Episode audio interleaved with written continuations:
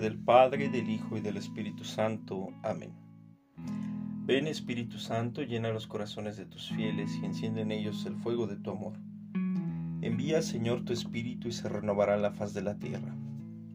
Hoy, miércoles 20 de abril, meditaremos el Evangelio según San Lucas, capítulo 24, versículos del 13 al 35. En este pasaje vemos cómo dos de los discípulos del Señor se dirigen a un pueblo llamado Emaús y van platicando sobre lo acontecido en el camino. Van decepcionados, van tristes.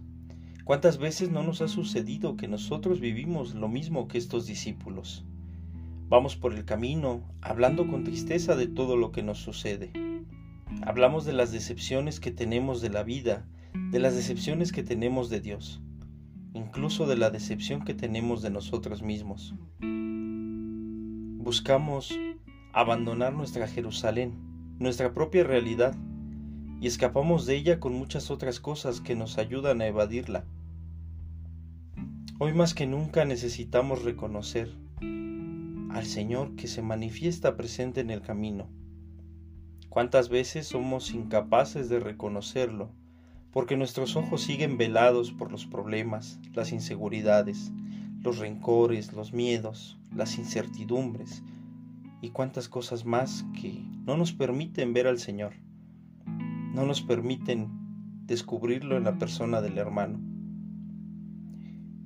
Una vez que tenemos el encuentro con Jesús resucitado, que se hace presente en nuestro camino, nos explica y nos narra todo aquello que tenía que cumplirse para que se hiciera presente el Mesías.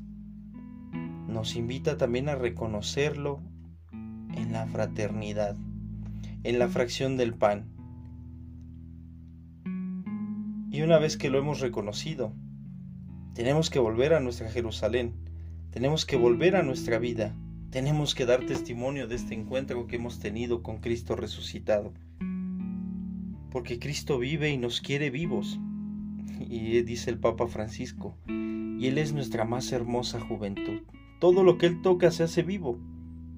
Queridos hermanos, mantengamos esta alegría de la Pascua, sigamos disfrutando de la vida que el Señor nos regala.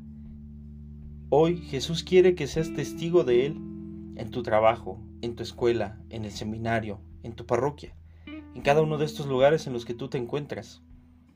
Sé ese testigo del Señor que hace falta y anuncia a todo el mundo que Cristo vive y que ha resucitado, y se va a hacer presente en cada uno de aquellos hermanos que lo quiera aceptar y lo reconozca en la fracción del pan.